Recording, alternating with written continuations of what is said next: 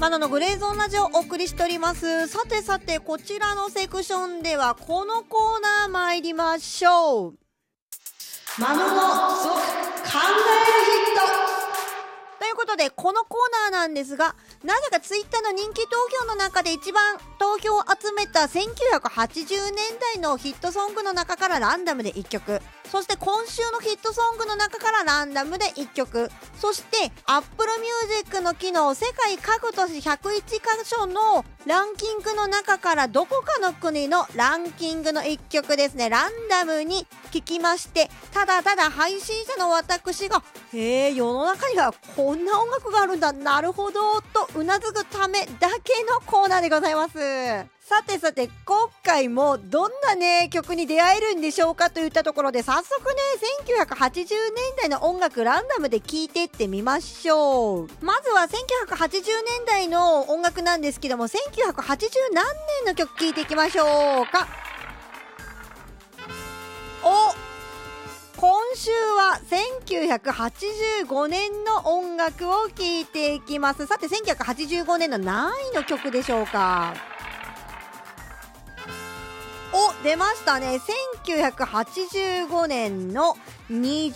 位の曲を聴いていきましょう。ちなみに1985年なんですが、1位はチェッカーズですね。そして20位は中森明菜、赤い鳥逃げた。これ聴いていきましょう。早速ですね、1曲まるっと聴きました。ラテンです。ズバリラテンの曲でした。はい。なんですが、まあ、アキラちゃんの曲結構リリック入ってきやすいので、聴いているとラテンの明るい感じかと思いきやのリリックの内容は内省的っていうね、こういうなんか中森明菜ワールドは多分リリック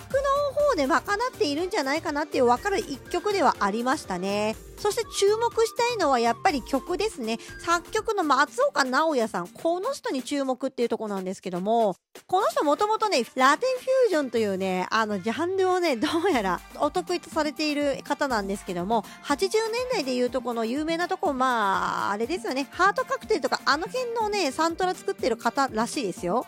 なんかこの人ねラテンフュージョンだからバンド組まれてる方かと思ったら、もうゴリゴリの作曲家でございました。私のポイントとしてはここが気になるっていうところですかね。あとは有識者のねブログとか見てる感じですけども、この中で赤い鳥逃げたっていうのはもともとあった曲なんですけど、これに比べてミ・アモーレってまた別歌詞のね全く同じ曲がねインパクトがもうゴリゴリにありすぎちゃって、こっちをね先に出したんだけど、インパクトがね弱いとやっぱもったいないんで LP でね12インチのシングルで出したっつうねのがあるんですね。もう一つのミ・アモーレっちゅうところで、ね、これのねジャケットがインパクトありすぎてね、当時の中森明菜こんなことするんやっちゅうところが一つ、個人的な印象でございましたね。これすぐね Google 先生聞いたら出てきますので、一回見てみても面白いかなと思いますよ。私の印象はアダモちゃんですということで、今週のヒットソングの方聞いていきましょう。さてさて、今週のヒットソング何位の曲聴いていきましょうか。出ましたね。今週のオリコンヒットチャートの8位の曲を聴いていきましょう。ちなみに本日付のですねデイリーランキング1位は夏のハイドレンジやセクシーゾーン、セクゾでございますね。この歌最近テレビ見てないので全く知りません。ということで8位なんですが、ガラスのアンブレア、なんて読むのかな、プレディアかな、聞いていきましょうね。ということで私このガラスのアンブレラまるっと聞きました。なるほど、今日はなんかラテンついてるなアキナちゃんの歌といい、この曲もラテン調でございます。そして、作詞作曲の方がですね、どうやらアイドルちゃんの曲を提供しまくっているプロのミュージシャンの方だっていうことがよくわかりました。そしてこのプレディアというねアイドルちゃんは私全然知らないんですが、大人アイドル的なポジションで売っているというGoogle 先生の情報を聞きまして、ちょっとなるほどなと思ったのが、このねコーナーでいろんなアイドルちゃんの曲今まで聞いてきましたけども、この人たちね大人アイドルちゃんで売ってるじゃないですか、プレディアちゃんたちは。なんでなんかねリリックの言葉数が少ない傾向にあるなっていうのは一つ感じましたね。やっぱそういうなんかね早い口調の歌というか文字がめっちゃ詰まった歌って若い子が歌ってる傾向があるっていうのは、もしかしたらこの作者たち、この作詞作曲されてる方々は時代の流れというか掴んでいて、あえてそういうところをチョイスしてきたっていう感じなのかなっていうのは一つ見受けられたっていう、まあそんな印象でございましたかね。唯一一個だけね、もうちょっとゲラゲラ笑うぐらい突っ込みたかったのが、この離陸の中で一番最後希望と書いてポルトガル語のエスペランザをね入れてくる感じなんだろうな、ちょっと年いった人の発想なのかなと思いながらちょっとクスクスはしましたかねっていうことで、世界101都市のランキングの方にね移っていきましょうかね。さてさて、まず今回はどの国のランキング聞いていきましょうか。ということで、ケルン、ドイツでございます。さてドイツのねケルンの何位の曲聞いていきましょうかね。うわうわ、出た、久々に出たケルン、ドイツのケルンのですね1位の曲聞いていきましょう。珍しいですね、グレーゾーンラジオで1位の曲聞くっていうのは。ちなみに1位なんですけど、モン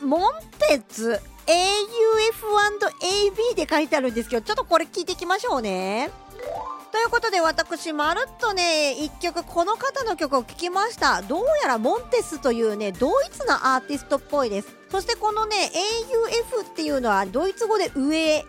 はねなんかあちらへみたいな感じでね、よくね時計とかのねねじ巻きの時計とかでこういうワードがねあるっていうのはなんとなく調べてる上で出てきました。だからそういうことを言っているのかなっていう部分が一つあるのと、あとはねこのアーティストめちゃくちゃどうやら有名らしいです。YouTube で見たらね76万回再生されてましたので、多分ねドイツとかでめちゃくちゃ有名なアーティストなんだろうなということは察しがつきます。 YouTube のね動画少し見たんですけども、縦長のね TikTok 調のもので案の定 TikTok の URL 貼ってあったので、おそらくそっち方面で有名な人なんじゃないかなっていうことが分かりました。意外とね R&B の曲でラテンの曲がね3つは続きませんでした。はい、 R&B の曲なんですけども、声はね結構低めの声で歌ってる、なんかねちょっと癖のある感じの声で歌ってるっていうイメージはすごくありましたかね。案の定ドイツ語だとは思うので何をね喋ってるかちょっと分かりませんといったそんな感じですね。情報少ねえな。このモンテスというアーティストについて何か分かる方いらっしゃったら、ぜひねグレーゾーンラジオまでお便りお待ちしております。そんな感じでございます。そのねお便りも来た段階で改めてモンテスの曲は聴こうと思いましたっちゅう感じでございますかね。さてさて、マノからも今週の考えるヒット、今週本当に考えるヒットになりそうなんですけども、1曲ご紹介しましょうかね。今回はですね、ハリー・ウィデカーというアーティストの曲を1曲ご紹介いたします。曲名はずなりブラック・レディスタンスっていう曲でございます。これね私が最近ハマりにハマっている、全世界のラジオが今聴けるご時世ですけども NTS ラジオっていうラジオがありまして、そこで流れてた一曲でございます。これね実は今時近年のねジャズアーティストかと思いきや、これ1976年の作品になるんですけども、この中から一曲ですねご紹介します。これいわゆる今で言うジャンルのスピリチュアルジャズって言われるジャンルがあるらしいんですって。で、レアグルーブ的なやつですよ。でスピリチュアルジャズってなんやねんっていうところが私的にもちょっとクエスチョンなんですが、近年のカマシワシントンでねジャズアーティストがおるんですが、ここから派生したアーティストだぞっていうことはなんとなく調べていく上で分かりました。あと私が好きなサンラとかの辺がどうやらね該当する、要するに不思議ちゃん系のジャズソング的な感じ、ソングって言ったら怒られますけどね、ジャズミュージック的な感じのことをスピリチュアルジャズという新しいワードでくくっているんだろうと、そんな見解でございます。ちょっと勉強してスピリチュアルジャズって何ぞやって話もねちょっとしていきたいな今後はと思っておりますので、よろしければという感じでございます。もしねスピリチュアルジャズとかについてお分かりになる方いらっしゃいましたら、のグレーゾーンラジオまでお便りお待ちしております。ということで Apple Music 並びに Spotify の URL 説明文に貼らせていただきますので、こちらからよろしければスピリチュアルジャズってなんぞやってとこをぜひ触れてみてください。ということでこの後エンディングでーす。